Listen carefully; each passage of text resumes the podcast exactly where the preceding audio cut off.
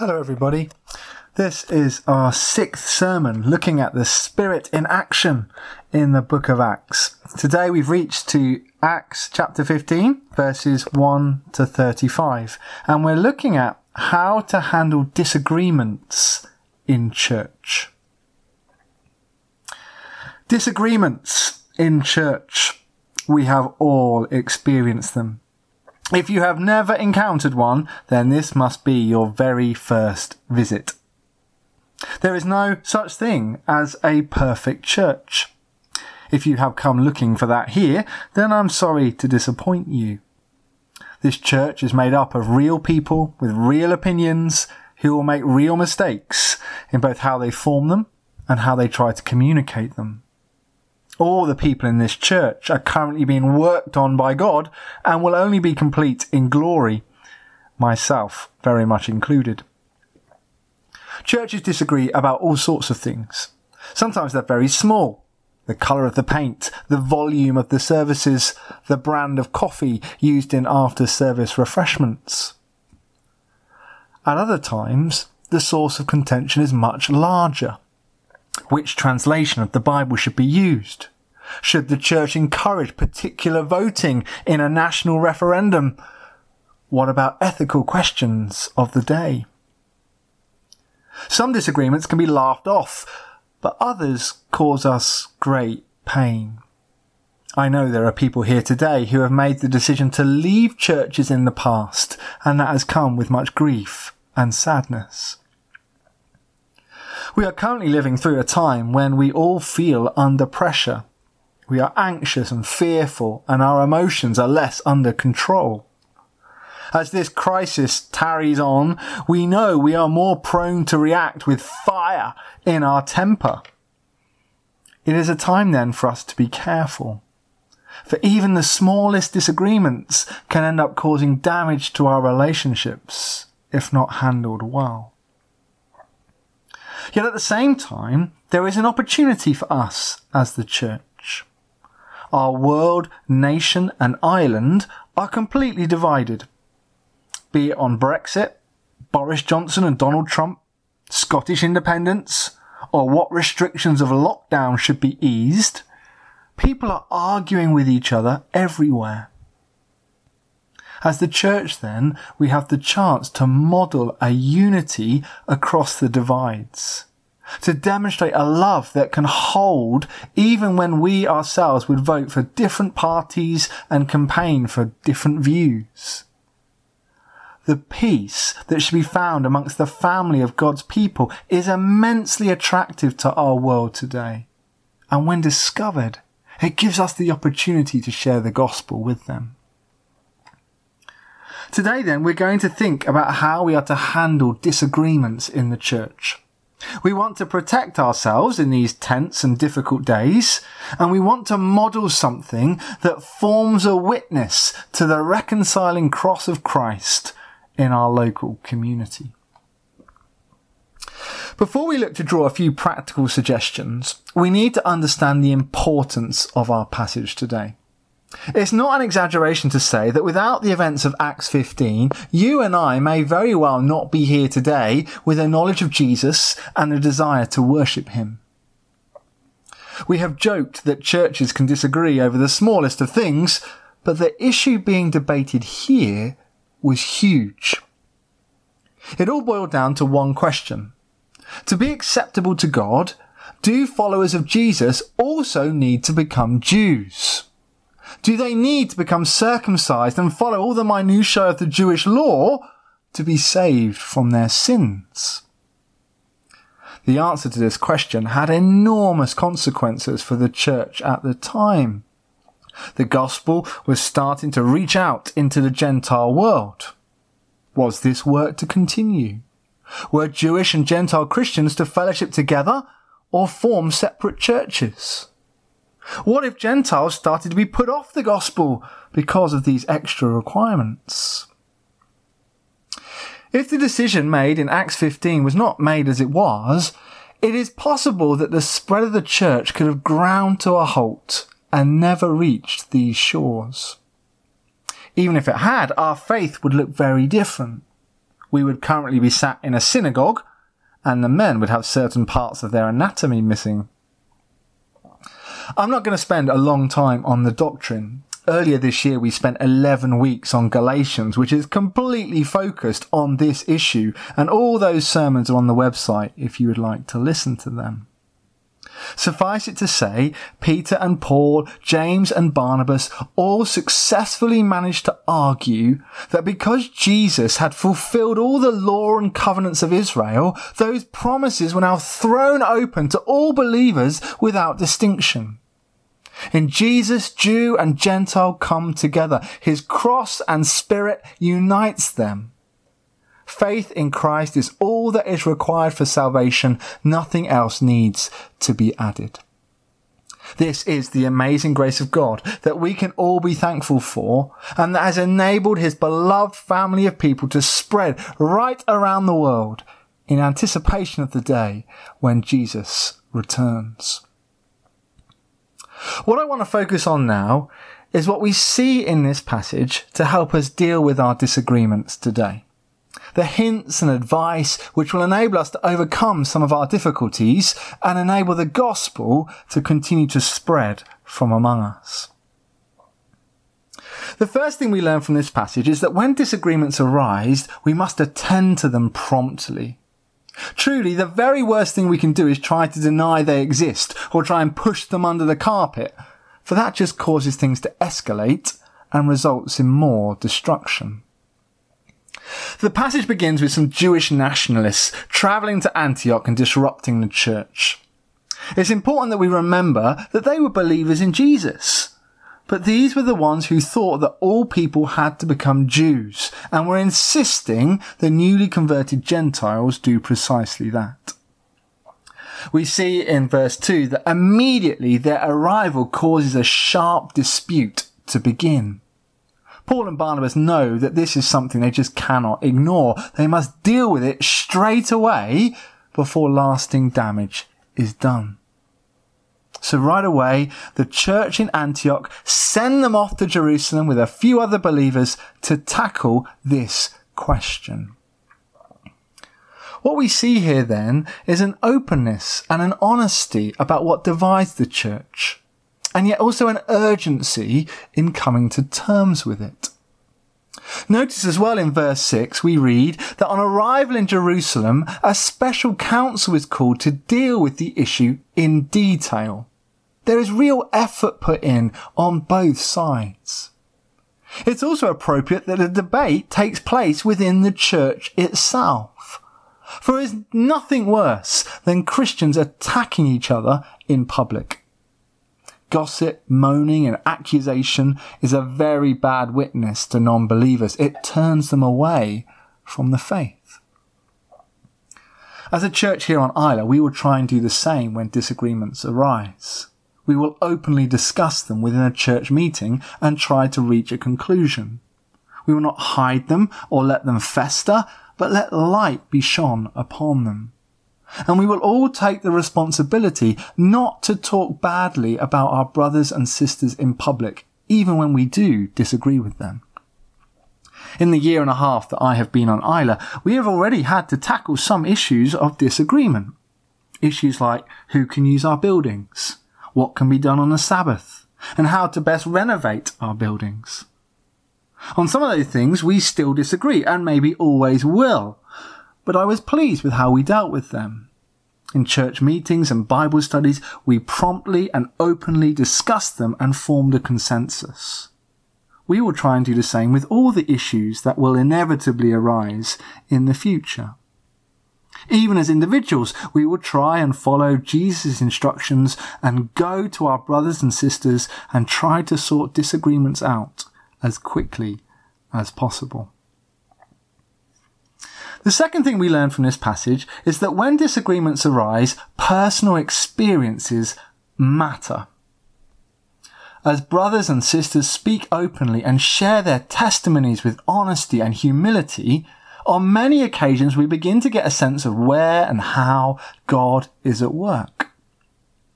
Besides that, we all recognize how important it is to know that people are really listening to us. Even if we end up disagreeing, unity is easier to find when we feel that we have been respected.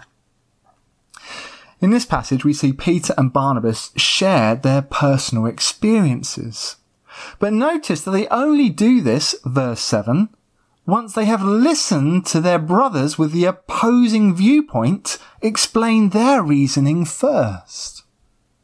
That again shows humility and respect and makes their upcoming words more credible. Peter and Barnabas' words recall to the Jerusalem Council many of the events that we have previously read of in Acts. Peter begins in verses 7 to 11, reminding them of his encounter with Cornelius, the Roman centurion in Acts 10 and 11. Do you remember how God gave Peter a dream of a sheep descending with many unclean animals on it?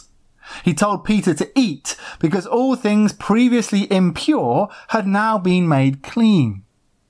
As soon as the dream ended, Peter was called away to minister to Cornelius, the leader of the enemy's army.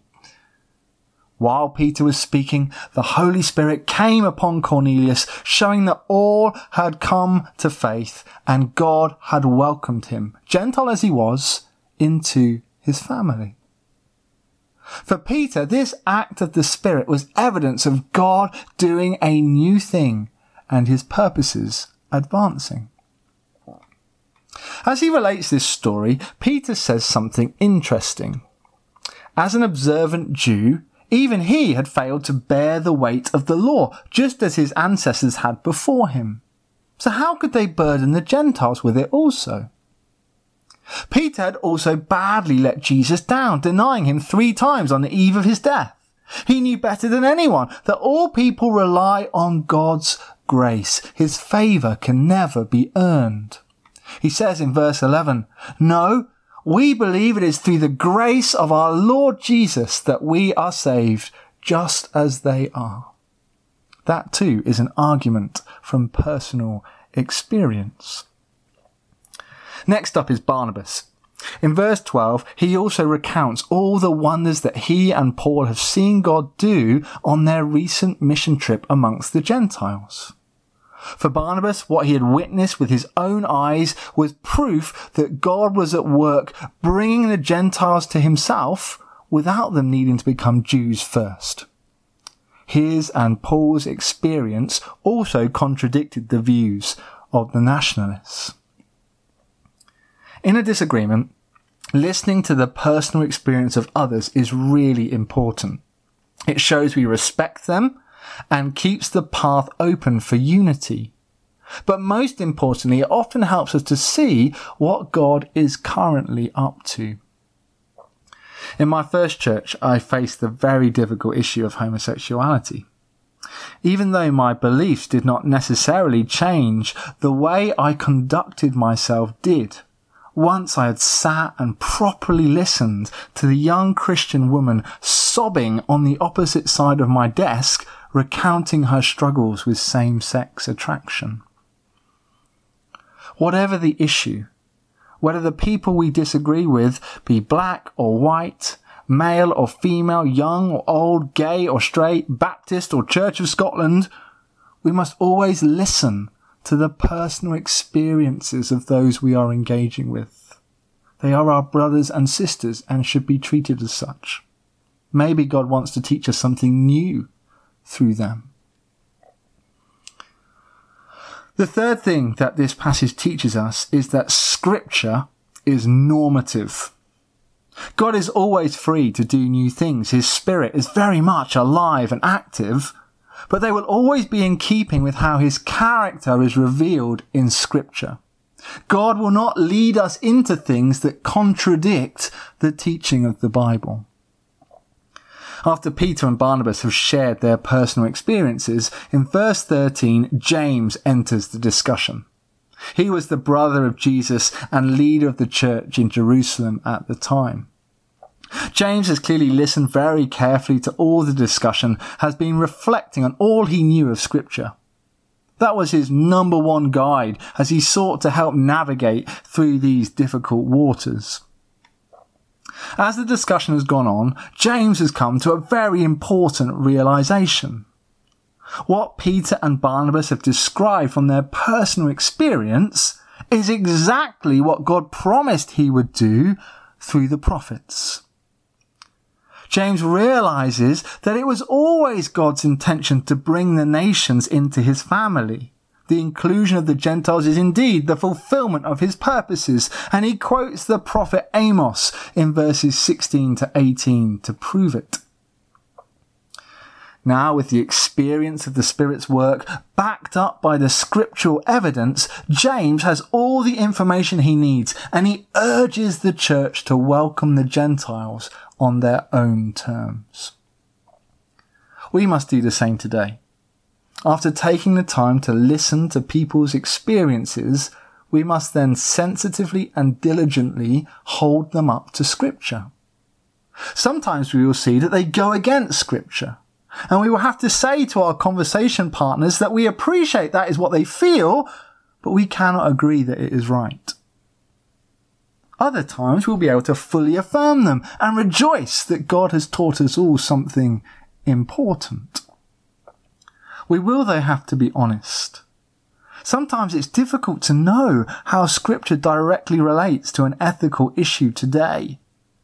Things like genetic modification, IVF treatment, and robotics were not even thought of 2,000 years ago. In these cases, we must try and draw on the principles that the Bible teaches us. It is good for us to bear in mind that things that do not directly contradict Scripture may be legitimate, but that does not mean they must be insisted on for everyone if the Bible is not specific on the matter. We must remain wise and prayerful and listen to God through one another as we try to interpret the scriptures for today. But we get the message. When disagreements arise in church, scripture is always the place we will turn to. We will open our Bibles together with the desire to hear God speak and the humility to accept that we may be wrong or have more to learn. The final thing we learn about handling disagreement in this chapter is that as Christians we must bend over backwards to maintain peace with one another. All the characters in the debate make considerable efforts to deal with the situation as well as they possibly can. In Galatians 2, we read that Peter and Paul had a public disagreement just before this council took place. Yet here Peter turns up and speaks on Paul's side because he knows it is the right thing to do. He forgets his personal humiliation and seeks unity on what is important. Interestingly, Paul himself decides to take a back seat and allow Barnabas to do all the talking. Throughout Acts, we read of Paul and Barnabas, but here in verse 12, it is Barnabas and Paul. Barnabas comes first. It is possible that knowing full well how hot under the collar he could get, Paul makes the wise decision to let Barnabas, the encourager, represent him. I think that's what's going on here, and it was an excellent move. James is perhaps even more impressive. He remained a law abiding Jew all his life. So perhaps here he is arguing against his instinctive preferences, but he makes the case for Gentile inclusion without circumcision because it has been revealed to him that it was the right thing to do. All three of these, Peter, Paul, and James, worked hard to get through this issue. But we see the desire for peace clearest of all in the letter that was written to report the council's decision. The letter is adamant that Gentiles should be included in the church without any extra requirements from the Jewish law. However, the council wants to do everything it can to keep Jews and Gentiles in fellowship with one another. In this case, quite literally, they want to keep them meeting and eating around the same table. The letter makes clear that Gentiles are not required to follow any unnecessary commands, but they're not to cause any unnecessary offence either. They are to be sensitive to the scruples of their Jewish Christian brothers and sisters, and so not eat food that offends them in their presence. Neither are they to allow themselves to be drawn into sexual immorality that would make the Jewish believers question the legitimacy of their faith and their right to a place at the table. Can you see what the letter is trying to do? It strongly condemns those who try to cause disruption in the church and is giving the Gentiles their freedom, but it is also trying to do everything it can to foster peace. The gospel of Christ is about Jesus dying for all people to reconcile them with God and each other. The witness of the church must demonstrate this in action as well as in words. It's what we said at the beginning. Unity in the family of God is evangelistic in our deeply divided world. We must strive to stay in fellowship with all that we have and only separate on those very rare occasions when salvation is put in doubt. So there we finish an important passage. We have read the story of an event 2,000 years ago that paved the way for the gospel to spread right across the world. We should be grateful for the details of this chapter. Yet at the same time, we've learned some very practical advice on how to handle disagreements in the church today. We are to attend to disputes promptly. We are to listen to personal experiences. We are to relate everything to scripture and we are to bend over backwards for peace. Let us strive for unity and understanding in all things the church really can bring hope into the world. When we get this right, the gospel continues to spread. May that be true for us on Islay in all that we face in the months and years ahead.